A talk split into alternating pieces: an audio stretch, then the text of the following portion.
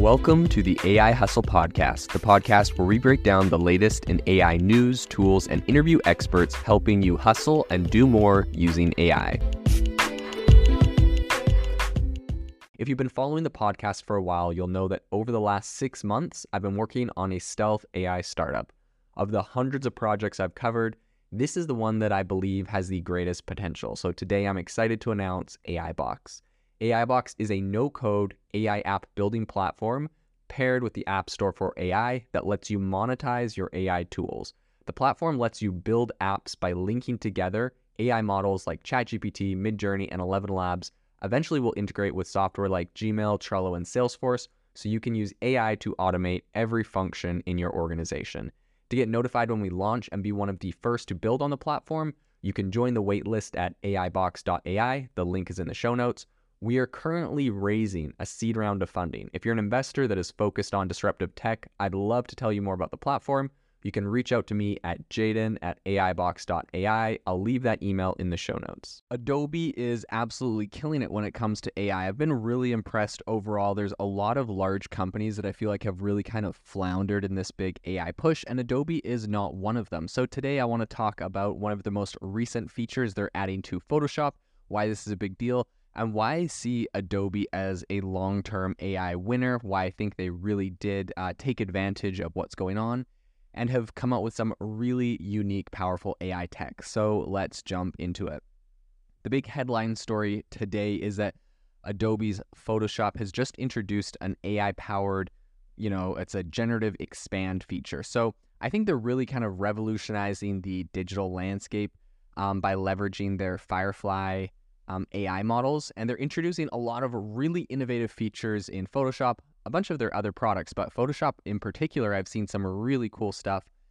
So they have a new feature called Generative Expand, and this feature is going to allow users to essentially augment their images beyond their original bounds, um, as this is essentially what how Adobe explained it. But the Generative Expand feature is currently available in Photoshop Beta, so it's not rolled out to everyone yet but it enables users to essentially resize and extend their images using the crop tool. So, um, you know, the crop tool traditionally you can use it to kind of expand a canvas.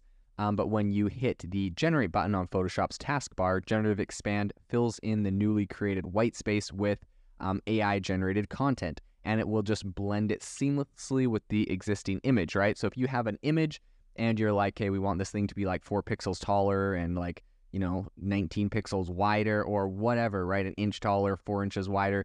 Um, you just use that expand tool. And the crazy thing about this is um, the crop tool, it, it, can expand in all directions. So previously people are have done a, a couple different things like, you know, make it a little wider, a little taller, a little this, a little that, add a little here, add a little there, right? People are doing this. At this point, you pretty much like you could have a small image in the middle, expand this thing way out, and all of a sudden it's filling in you know everything around this. So I've seen uh, a bit of a, a demo that um, that Adobe did, but it was uh, kind of crazy. They showed one example where essentially they had a a, a picture that was um, a boardwalk to a beach. You can see some chairs at the end, and there's like kind of a, a canopy of leaves over the boardwalk. It's a fairly small picture. They then expand that image um, to be about uh, seven times bigger and or or I think maybe like three times bigger. Sorry. So um, if yeah, anyway, so they expand this whole thing out, and all of a sudden, boom, this thing is showing the entire beach, a massive palm tree overhead, the ocean, blue sky. Like the image gets like like this is it's adding so much context. It's creating an entirely new image almost, right? So you could almost put a small image in the corner, expand this thing way big, and you get a brand new image completely generated by AI.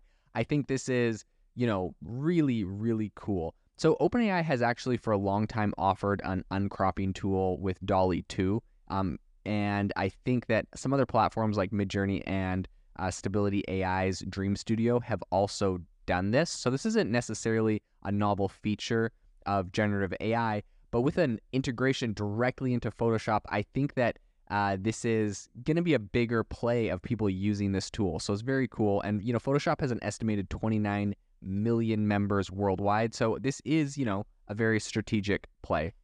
So um, Adobe highlights a bunch of different use cases that this feature could be used for in a blog post that they recently shared. Um, they said, quote, suppose your subject is cut off, your image isn't in the aspect ratio you want, or an object is um, in focus is misaligned with other parts of the image. You can use generative expand to expand your canvas and get your image to look like anyone or anything you can imagine. So users can add generative AI content to a canvas either with or without a text prompt, I think, which is what's kind of cool. So you can also, um, you know, like I would also say that using a prompt really kind of ensures that the expanded image is going to include any content mentioned in the text, right? So you could just expand this thing out and say, boom, go generate however you want, or you can expand it out, throw a text in there that's like, expand it out with the ocean, make sure to put a boat in the ocean and an airplane in the sky or, you know, whatever you want to do. If there's something specific you want to add to that expansion, you can let it know. I think that the added context gets uh, integrated as a new layer in Photoshop, and this really gives users, I think, the flexibility to discard, you know, if they're not satisfied with the results. Um, and I think that's a, a really, I think that's a really good idea, right? Just creating an entire new layer with that.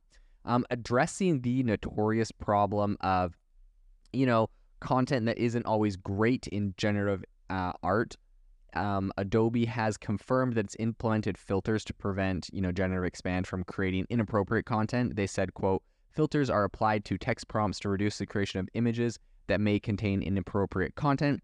That's what a spokesperson was, you know, recently explaining. And Adobe has also taken steps to monitor and block any violating content in the Firefly generated images. So the images that this is originally trained on, um, they've they've went there and actually been able to uh, clean the data set so that it's you know doesn't have anything suspicious or bad in there as well.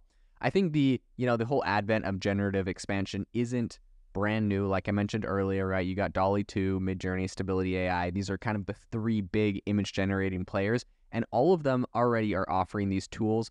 But again, I really do think this is a very big move when you have a mainstream company like Photoshop coming to market with uh, with this feature, right? 30 million members that are using this very frequently, and now they're going to be able to implement this in a very real way. I think we are going to see you're probably going to see more people using this uh, generative kind of expansion feature on images here on Photoshop than on possibly the other platforms combined. I mean, I know that might sound crazy, but like really, Photoshop is uh, Adobe's Photoshop. Like people that are using that are implementing things in real time very consistently, and uh, a lot of you're going to see a lot of um, photographers and a lot of other people that are that are working there I think one potential drawback back is that generative expand is not available for commercial use yet.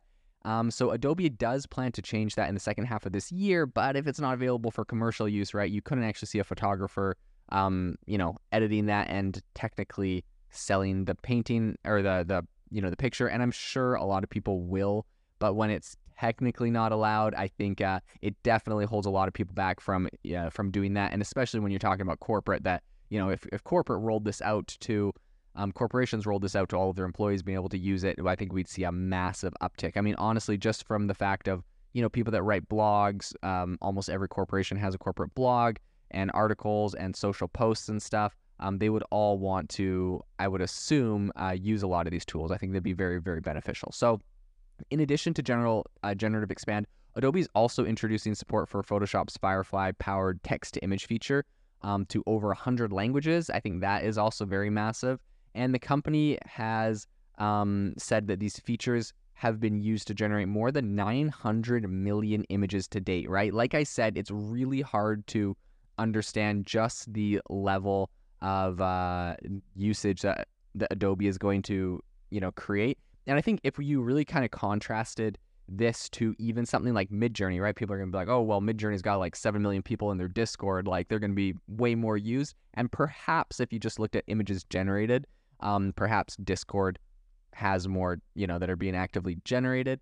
But when you're looking at like what happens to those images, the people generating stuff on Photoshop, for example, are probably putting them on blogs and websites and all over the place. Uh, these are professionals that probably have a bigger reach, in my opinion. I mean, this is speculative. They have a bigger reach than um, perhaps people generating things on Midjourney exclusively. So I don't know. I think it's going to be, I think it's a really big play, and I think it is actually a really big deal. That's why I bring it up today. Um, I think that languages included in this new, you know, 100 languages that they're rolling out are Arabic, Czech, Greek, and Thai.